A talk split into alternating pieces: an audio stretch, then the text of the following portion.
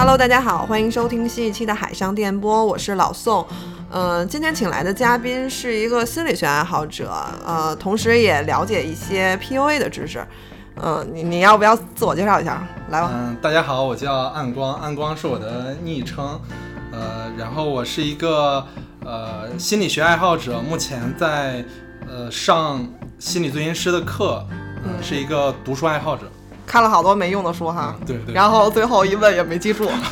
记性不好啊。嗯，今天我们要聊的是关于女性价值观哈。其实市面上就是这些输出价值观或者生活方式的这些 KOL 啊、自媒体啊，其实还挺多的。嗯，然后我之前关注的一个是叫王潇，他其实就是倡导这个独立女性的价值观嘛，包括呃，这也是现在社会上比较主流的大家的一个认识。然后就是，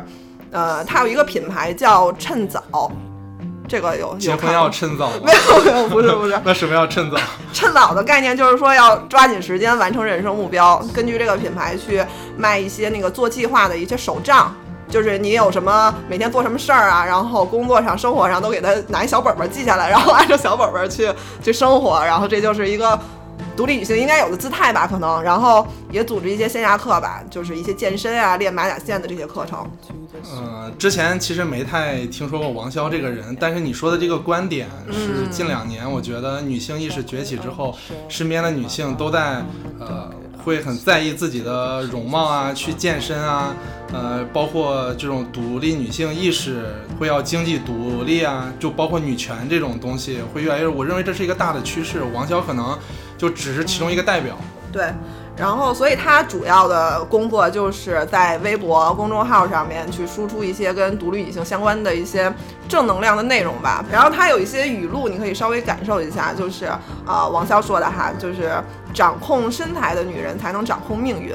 然后，只有把自己训练成更敏捷、更强壮的动物，才能活得更好。这其实就是达尔文主义的那个感觉嘛。他建立了一个非常简单的因果关系。因为为什么大家反鸡汤？就是因为鸡汤简化了这个世界的规则，就是你掌控了身材，你就掌控了你的命运。听起来非常斩钉截铁，但是事实上这中间有巨大的鸿沟，而这些是鸡汤不会告诉你的，你只有看其他的书才能把这个坑给填起来。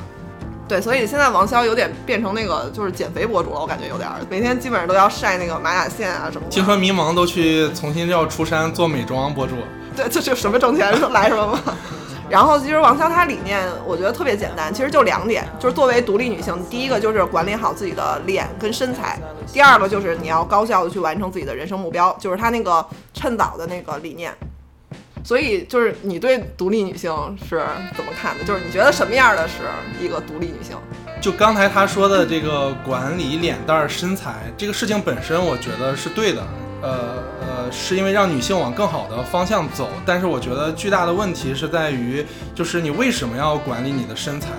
就是你，就是你是为了符合男性的这个社会对女性的这样一种审美的要求，还是说？你是出于一种自尊的需要，就是我是值得的，我很重要，我所以我也想美美的。你就是这个中间，他可能我不知道王潇有没有讲这个背后的东西，因为现在其实能看到维密的销量在下滑，它的下滑的原因是当代女性已经厌倦了那种。都大家所有的女性都要学时装模特、杂志封面的这种女性，她们更愿意接受的是一个真实的自我。而现在欧洲已经有一些内衣品牌，它开始用一些呃真实的人、大码的这种身材不好的女性开始做模特。我觉得这是一个是一个潮流。嗯，所以我觉得身材这个它其实是一个非常多样化的东西，就是各种身材都有它美的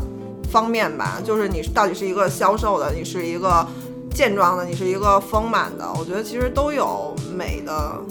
美的可能吧。对，就刚才你的问题就是对独呃对独立女性的看法，我觉得独立女性第一点就是她觉得自己是否重要，就是她是否有自尊。我觉得这个是是我觉得判断一个独立女性非常重要一个起点。如果她没有这一点，她把身材控制的再好，我觉得这可能也是为了博取别人的。就是喜，呃，去喜欢，这是还是带着讨好的心态。我理解你的意思就是能够欣赏自己，就是能够认可自己的这样的一种心心态。就是他，他可能稍微胖一点或者怎样，他觉得也没有关系，但是他想更好。他如果是这样的心态，我觉得就是独立女性的一种表现。其实现在我觉得大家普遍对于独立女性的一个观念就是你要经济独立加精神独立。嗯，呃，就当你有一个自己想去实现的一个生活的时候，我觉得这些像自媒体啊这些灌输这些价值观的这些人啊，他们其实是给你一个强心剂的一个效果。就是有目标的人会感会给人的感觉非常独立，但是呃，我在想这个目标呃有至少有两种，就一种是。就是你其实没有目标，你也不知道自己想要什么，就是但是你不管了，你随便抓一个就是看起来大家认为好的一个东西，就比如说管理身材，这是一种；另外一种就是我真的知道我想要什么，然后我确定一个目标，然后我需要别人给我一些鼓励支持，我去往下走。我觉得这是有两种呃区别。另外一个很重要一点就是。呃，我觉得那些就是要管理身材啊什么的目标啊，这种都没问题，其实都很好。就啊，就有的女孩子能借助这样的方法，能让自己变得更好。那也有的女孩子其实是在这个过程当中，她可能会更加迷失，就是因啊，就因为市面上就可能给她提供了各种各样的选择跟目标，她也不知道我该选哪个，她随便找一个，她可能坚持一段时间，就发现这根本不是她想要的。嗯，也会有这个问题。嗯。然后，所以说完了这个主流的价值观，就是要做一个独立性。然后还有一派就是阿丫娃娃嘛。其实他去年的时候，因为那个慰安妇的言论有被禁言一段时间，然后但是今年他又那个复出了，对，这说明人民群众是多么善忘。对，然后他就是以那个女性情感专家来自居嘛。其实他出道的时候是特别早的，就是算是初代网红吧，所以他的理论其实也一直沿袭至今嘛。然后所以看起来可能会有一些成就。然后，呃，所以就是相对于刚才所说的那种独立女性的观点，她的理论其实更偏向于那种传统女性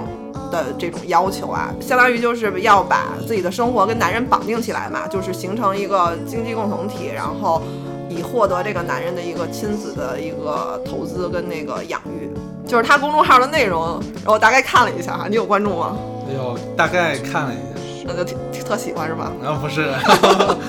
然后，然后就是公众号内容基本上都是什么会疼老婆的男人，大部分都分配给了这样的女人，怎么样的女人呢？然后点开看，然后呃，如果这么说，他会更爱你，就是他其实是在教你怎么去和男人相处，怎么能让获得男人的这种去获得资照顾啊，对对对对对，就是利用自己的这种呃温柔美丽啊这种女性的特质啊，对。就是阿丫娃娃，它的核心理念其实也是两点嘛。第一点是跟王潇一样的，也是要管理好自己的脸跟身材。呃，所谓的就是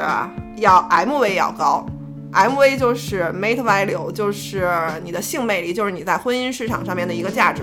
就是这，这是那个阿娃娃那套理论里面的哈。呃，第二点就是你要在男性面前矮化自己，就是所谓的 PU 要低，就是。Paternity uncertainty 就是一种亲子不确定性，对，也是他那本书里面讲的。哎，现在我问我问个问题啊，嗯嗯，就过去亲子鉴别这个事情是很难，要滴血认亲，这都是伪科学。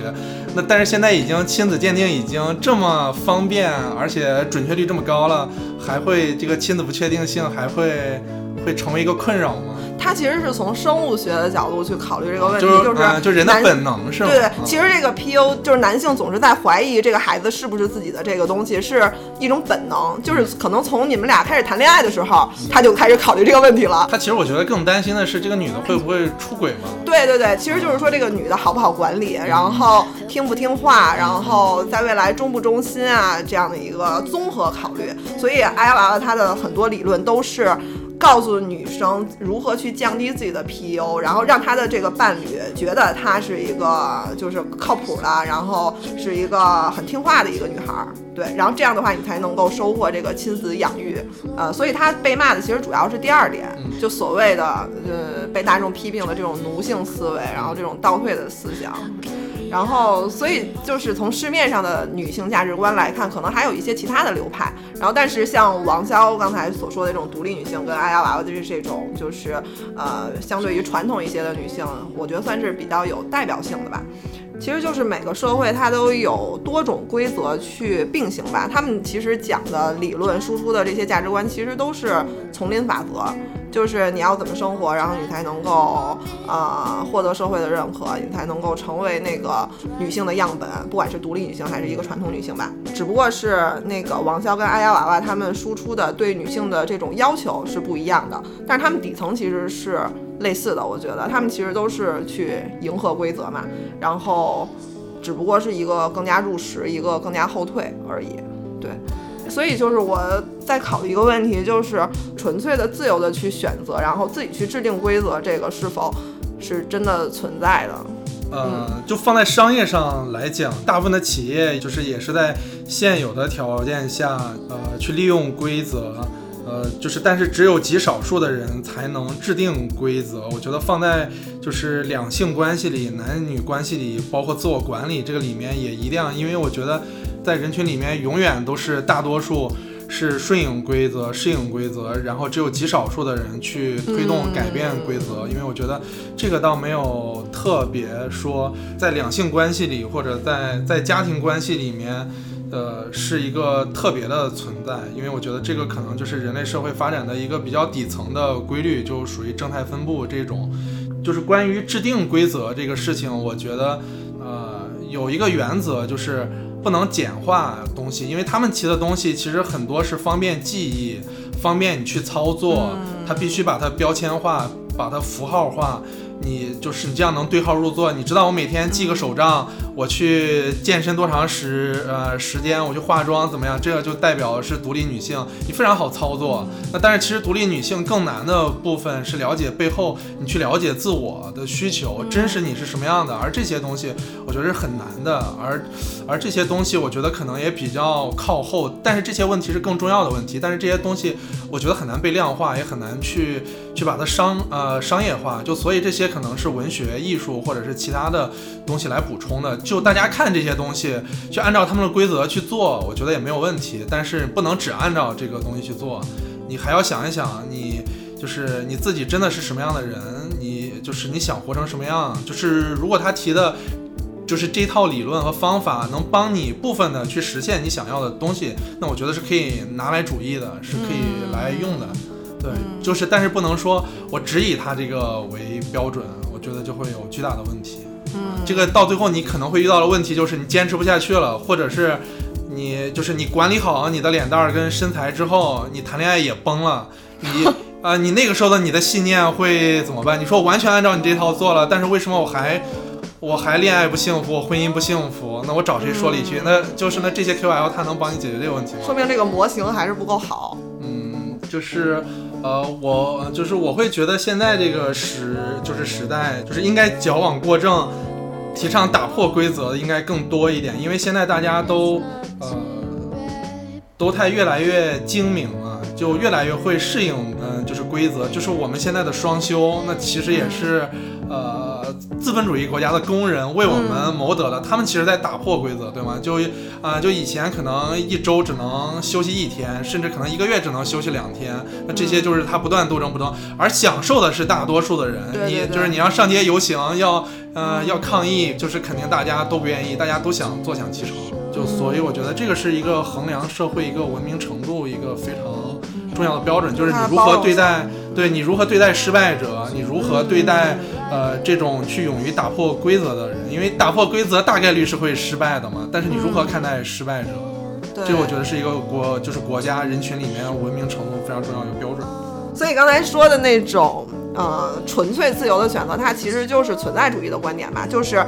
啊，所谓的没有那种鲜艳的呃规律或者真理，就是你通过选择什么来决定你自己是谁。然后，所以我们表面上好像是要聊那个女性价值观哈，上升到母题的层面，呃，就是一个选择跟被选择的那个问题嘛。所以就是刚才提到那些，不管是市面上这些入流或者后退的这些那个价值观，他们其实都是一种被选择的观念，就是它的底层逻辑就是进化论啊，然后达尔文主义啊这些东西，就是告诉你要遵循，呃，社会规则，然后就是你要通过调整自我去适应外界的环境，就是它可能是你生活主要经历的一个流向。但其实讲到这点儿，我就想说一下关于呃，就是达尔文的这个事情，因为。就是因为恰恰是不遵守规则的人，嗯，就是基因发生变化的人，然后当环境发生了变化的时候，它是适合这个环境的，它存活了下来。就是其实，在当时那个环境里，就是它可能是个错误，它是个程序的 bug，但是环境突然变了。它环境变了之后，哎，它正好这个特性是适合这个环境，它就活了下来。就所以某种意义上说，为什么错误是有价值的？就是你一味顺应规则，你顺应的非常好，但是当这个规则突然改变的时候，你无法适应新的规则了。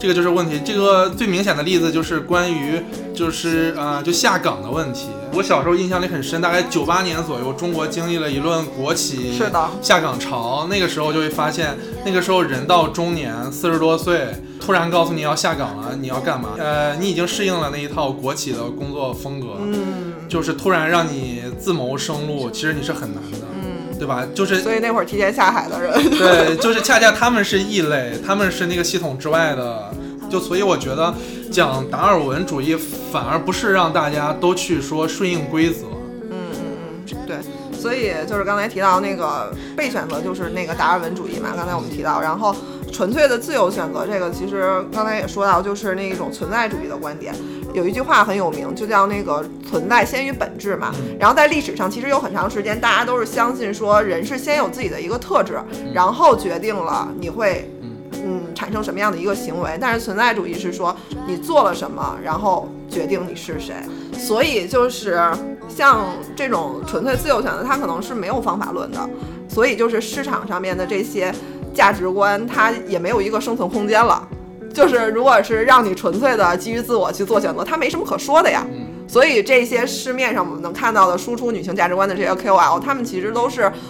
呃，总结这个社会的规律，然后去告诉你，你只要按照这个规律，然后按照这个模型，你就能够达成他所谓的一个目标。所所以刚才就是聊了这么多，我我的感觉就是达尔文他其实还是一个比较。悲观主义的吧，就是因为在他的理论中，好像人是一个消极被动的存在，就是我们只能去总结规律，然后顺应规则，然后呃，就是好像你遵从了规则，你就能够达到那个既定的一个样本。然后，但是存在主义就是之前看那个木心的那个文学回忆录嘛，他说存在主义是一种励志哲学。嗯，你之前不是问我那个喜不喜欢木心吗？然后，反正我觉得他是 gay。因为因为就是 他在书里，确实是，嗯，就是他在书里面评价萨特跟加缪的时候，因为这俩都是研究那个存在主义的嘛，然后他就说那个从照片上来看，然后萨特长得不太行，一看就是功利主义者，然后就说加缪长得比较耐看啊什么什么，然后其实存在主义也是拯救了很多那个迷失的人吧，就是从二战到现在，他其实，呃，就包括今年上半年有一本书叫那个存在主义救了我们，他讲的是。呃，一个美国的哲学教授，然后他通过学习哲学，然后呃，从一个街头少年，然后变成了一个一个拳击教练，然后又变成了一个图书馆馆长，等等等等。嗯，存在主义它其实还是一个比较能够给人力量，然后激励人去自主选择的一个。这个就突然想到前一段大火的有一个电影叫《哪吒》，里面有句经典的台词叫“我命由我不由天”。我觉得这个可能就是存在主义想说的事情。但是我觉得，呃，就像木心说的，这是一个乐观主义。乐观主义它其实是一个态度跟跟一个价值判断，但并不代表这是事实。其实存在主义真正那个风行起来是在那个二战前后的时候嘛，就是大家都很迷茫，然后作为那个。法国的一个哲学家，然后需要给大家喂点鸡汤是吗？没有，然后就是大家就迫切的想要知道存在的意义，因为其实哲学史就是在回答存在是什么这件事情嘛。然后所以存在主义只不过是就是再次回答了那个。呃，存在是什么？它其实就是你的一个自主选择，就是你没有一个鲜艳的一个真理或者本质的东西，就是你选择什么你就是什么。这其实就是给当时的就是战后啊这些年轻人啊，包括现在有一些那个迷失的人啊那一些对，那这样说的话，我觉得存在主义在我心目当中的档次就要低一级了。早知道不告诉你，是因为我觉得就是嗯。呃，就是我觉得更难的事情是，呃，你知道你摆脱不了这个规则，但是你依然要去抗争，就类似于，呃，哪吒，呃呃，不是哪吒，是，嗯，是那个西西弗斯，嗯，对吧？就是他每次他知道他推上山之后，这个球还会滚下来。那但是他还是要去推你。这个不够现实，我觉得对这是我神话哥。啊，对我就是我觉得现实生活中也有这样的人啊，就是嗯他改革他会失败，他已经知道这个结果了，那他依然愿意去做这个事情，那我觉得这样在我心目中他的能量。就是他的价值会更大，然就是然后下面可能才就是才是存在主义这一套东西。我觉得我的选择能改变什么东西，我就是我完全不考虑客观的，他可能也不是完全不考虑，就是他可能会更强调人的能动性这些东西。而我觉得更厉害的是，你知道你不能改变什么，但是你依然要去呃去努力。所以我觉得就是介入生活，它其实还是挺重要的吧。就像萨特，其实当时他也不是光说。那个要存在先于本质什么的，他其实也介入很多那个政治活动嘛，然后就是他要打个样板出来，就对他其实就是整个的理念跟自己的生活还是呃一致性比较强的吧。哎，那娃娃和王潇的婚姻幸福吗？你有八卦过吗？就是王潇整个的家庭、婚姻，然后和他的事业其实是绑定在一起的。就是他在微博上面其实是在建立自己的一个完整的形象，就是我那个创业嘛，创造了趁早这个品牌，然后我的家庭就是包括她老公，她其实也一直是在晒的一个男子。老公也是完成她人设的一个工具，是对，吗？呃 不，你 我在物化男性是吗没？有 没有没有没有。然后他的包括他的女儿啊什么的，就是都会出现在他那个他的那些内容里面吧，是是这个的一部分，所以他人设是比较一致的。但是娃娃其实我觉得他人设是不太一致的，他就是教别人。是因为他混得比较久了吧？我觉得是他最开始的时候，零一年的时候就提出了自己的这套理论，然后现在有点搬不过来了，就是 现在已经大家混得比较久啊。对，所以就是现在大家已经认可了这个独立女性，然后他那套理论，但是推翻自己也不太可能吧。然后，嗯，刚才提到他其实教别人是要做一个呃矮化自己，然后回归家庭的女性，然后但是她自己其实是一个创业者，她其实是一个独立女性，我觉得。啊，对，然后但是她 就是传授的这套理论跟自己的这个生活人设好像不太一样。对，你看这个就是这个时代的问题，这个不是在娃娃的问题啊，这个很多大学老师教授的东西跟他自己现实生活中行为是完全不一样的，这就是现代人的一个特点。因为古人相对来讲，他的言行是合一的，是一致的，而现代人已经能很精明的把这个分开。嗯，所以就是像微博上面那个陆琪，他就是教女孩如何去识别渣男，然后他是在二零一一年的时候说那个婚姻是女人一辈子的事情，就那会儿可能还是主流吧，maybe，但是现在就是因为嗯独立女性已经更被大家认可了，所以他说婚姻是女人可有可无的事情，就是他其实就是做了一个价值观的转变吧，但是可能因为不太火，就是大啊大家不记得他之前都说过什么了。对，他其实一直是在就是拍女生的马屁那种感觉。对，就是大家你们喜欢什么，我就跟你们说什么。嗯，这个不就是今日头条干的事情吗？其实其实大家也不要鄙视他们，对对对，大家都在做一样这个世界。上不是所有人都是英雄，都能接受痛苦带来的成长，就是生活很痛苦的，就有时候还是需要说一些安慰的话。嗯所以回到这个女性价值观的这个话题上面，就是市面上的这些价值观，啊、我觉得主要是分为两类吧。第一类就是，不管你是呃事业跟家庭兼顾的独立女性，还是说把老公跟家庭都管理好的传统女性，她们其实都是在去遵循某种既定的样本去生活。然后第二种就是纯粹的基于自我，然后去选择生活，就是刚才说的那种呃纯粹自由的选择吧。呃，我觉得像那个呃存在主义的代表人那个波伏娃，就是那个萨特的伴侣嘛，他其实。呃，在那个第二性里面有一句话，我就说的特别好。他说那个女人不是天生的，女人是形成的。这其实也符合呃存在主义的观点嘛，就是你的存在决定你的本质。呃，所以我觉得没有什么天生的，你就要去成为一个传统女性或者成为一个独立女性，就是你活成什么样子，然后女性就是什么样子，这需要你自己去给自己去做一个定义。所以刚才提到的这个，嗯，法国女性的哲学家波伏娃。他其实也在用自己的生活去践行跟阐述存在主义这件事情嘛，就是他跟萨特的关系其实也是比较实验嘛，就他们是一生的爱人、朋友跟工作伙伴，然后没有结婚，但是也不排斥其他的伴侣吧，就是一种嗯又开放然后又忠诚的一种关系。我我了解到的是，就是他们俩会有一个房间，就每周可能有一天还是两天会一起在那个房间里，然后一起去写东西。嗯，呃，就剩下的时间其实就是呃各自有各自的生活。这其实很像有一段时间叫嗯叫半糖主义，还叫半糖夫妻，我忘了，就是讲那种周一到周五大家各忙各的，就是周末了一起生活。它既有一个稳固的。呃，大后方能提供亲密关系的需求，嗯另外一方面又给了你开放式的、自由的这种关系，这好像是是一个非常完美的关系，但其实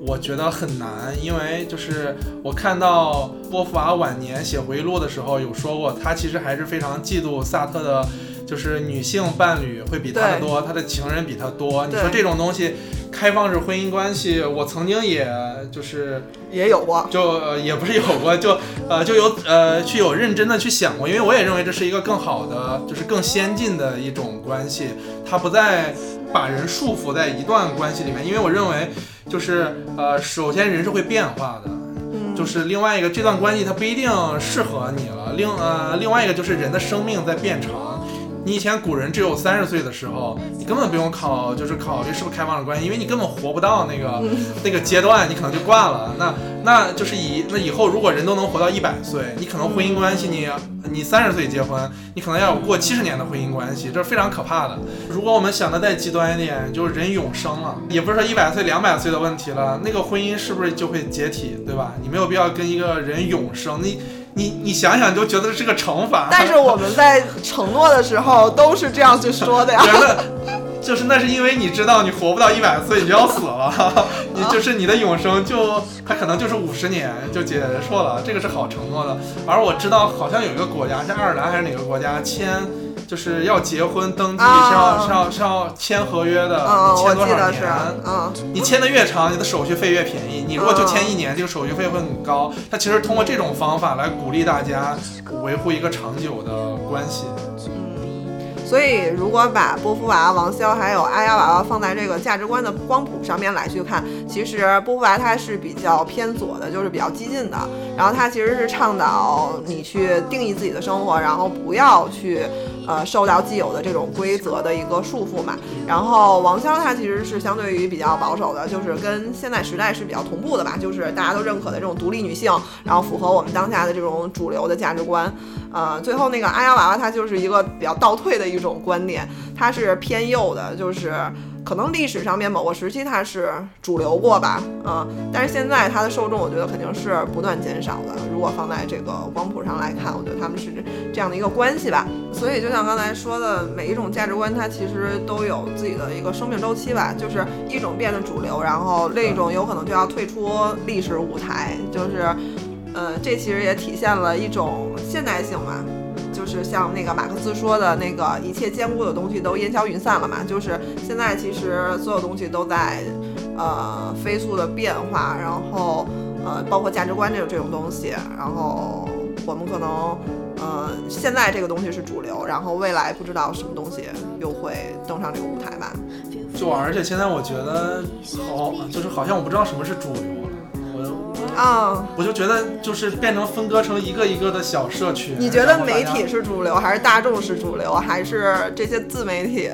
就是你看你的朋友圈，你可能朋友圈里的人的言论，你认为是主流，但就是但是你再看看你身边的，看看新闻联播，再再看看别的内容，说的都不一样，对啊，说的都不一样，你就你就觉得这简这简直我们生活在是一个国家，就感觉这个世界在吵架一样。对嗯价值观太多，韭菜都不够用了。嗯，所以刚才我们是聊了独立女性啊、传统女性，我们对她们的一些看法吧。呃，像田朴珺，我觉得她挺有意思的吧，就是她一直标榜自己是一个独立女性，但是不管他怎么去树立自己的人设，但是大家好像还是觉得他是在那个攀附王室。呃，就是他，我我看了他那个《习惯就好》那本书嘛，呃，就是讲他自己跟王石的关系的一些描述，就是说，呃，他在每次开会的时候，王石打电话过来说自己在家里边好饿呀，没有饭吃啊，然后田朴珺都会说啊我在忙，然后挂掉电话，就是树立自己一个事业为重的这样的一个独立女性的这种形象，就是书里面都是这些内容，然后教人怎么做独立女性。但是其实她还是挺能干的一个人吧，我觉得就是。包括最开始他是学表演的嘛，然后呃后来又做房地产啊什么的，然后又做什么呃中国合伙人的那个制片，呃包括写专栏输出啊，现在还在干得好吗？干的还行吧，就是什么都都插一脚那种。那可能叫能折腾，对，那不一定叫能干啊。能折腾，对对对。然后包括前段时间你找我那个文章嘛，就是说他那个办了一个城里学院，然后就是教人怎么去做那个英国贵族。对，然后一个人那个学费九十九万。我还挺好奇，那九十九万的目标人群是谁？肯定不会是在路边收到什么游泳健身这种传单这种，不会触及到咱们的。对对对，就像阿丫娃娃这种说女性要被男性就是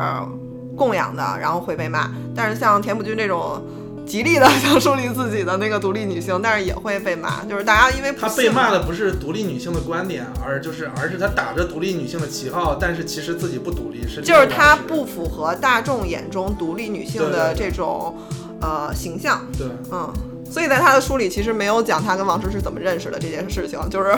就感觉二十多块钱白花了。然后，然后我最近因为看一些那个独立女性这个 KOL 去输出自己的一些那个内容吧，然后发现他们其实也都有自己的偶像，就是像王潇在那个趁早里面写，然后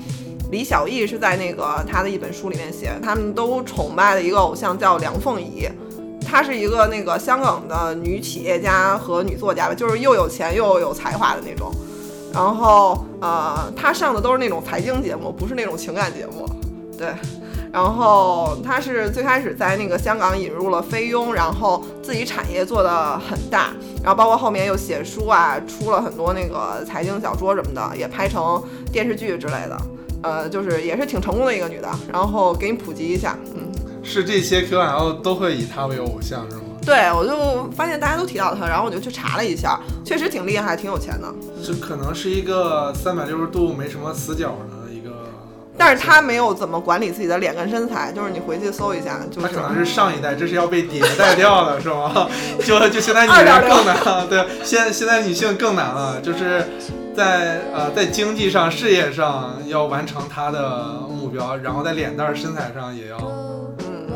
嗯，然后还有一个就是经常被提到的香港的女作家是亦舒嘛，她在文坛就是被大家称为师太，也是挺厉害的一个女性吧。但是我要说的不是她这个人，是她笔下的这些女性都是很强调呃独立自主啊这种的。因为亦舒她其实是跟台湾的琼瑶是同时期的。但是琼瑶笔下的这些女的就都是，呃，就是很纯真啊，然后很悲情的这种形象。但是亦舒作为一个香港女作家，然后她整个描写的这些女性都是很冰冷、很现实的。有一个作品叫《喜宝》，就是她的故事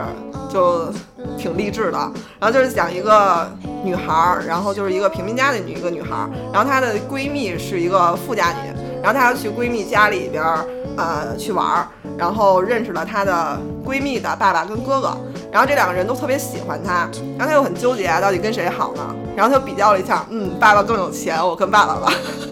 然后她最后就成为了那个香港最有钱的一个女人。听起来很像韩剧的套路啊，有一点哈，但是这个女生不是那种形象的，不是那种傻白甜，然后什么都不懂。一书很多。笔下的女性的这些形象都是要成为强者，然后要选择强者这样的一种价值观。然后刚才说的是作家圈哈，我们影视圈找一个比较有代表性的就是张曼玉吧，啊，她其实活的也是挺精彩的吧，包括最开始的时候拍电影出名的嘛，然后。呃，后来又去音乐节唱歌，就 棚都塌了什么的。然后包括他结过婚，也离过婚嘛。然后据说他是谈过十一段恋爱。然后前几年的时候是跟那个比自己小十五岁的男生，然后分手了。就虽然他已经很出名了，但是他还是在不停的去探索生活的可能性吧。嗯，我觉得可能是他运气不好，他可能也不想。但但是她老是遇人不淑，就是我看到八卦是她的什么男朋友跟她分手之后，就把她的情书给卖给八卦杂志什么这种，让她受到很多伤害。就你看这些女明星，其实她有非常光彩照人的那一面，在在作品里面，但是现实生活中有可能是有一些真的运气可能不太好，就尤其是在恋爱关系里。所以刚才提到的这些女性，她们其实都是有活出自己的一个剧本嘛，然后啊，但是她们并没有说去建立一套理论或者说自己的一套方法论。呃，所以可能真正的独立女性，她不是说有一个既定的途径能去达成的。就像那个波伏娃说的，就是女性其实是后天形成的嘛，所以并没有一个所谓的什么独立女性训练营这种东西存在。可能，嗯，所以我在想，就是输出价值观，它是不是一个伪命题？我是觉得大家如果通过他们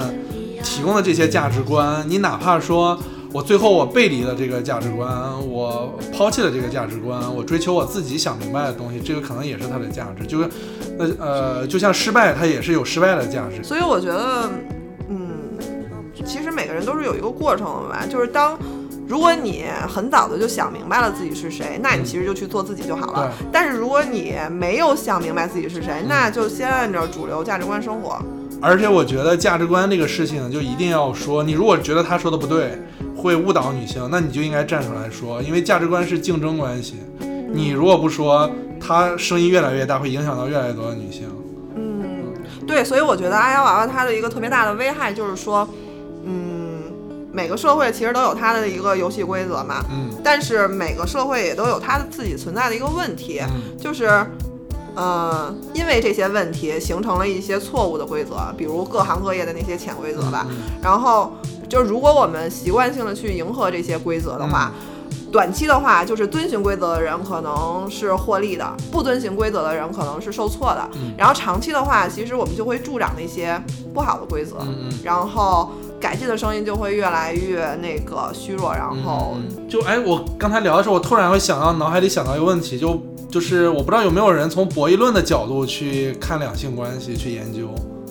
啊，这个博弈论我没有研究呀。嗯，就是。呃，里就是里面有做过实验，也包括理论上已经论证了，就是最好的人人和人之间的关系的处事方法，就是当别人冒犯了你，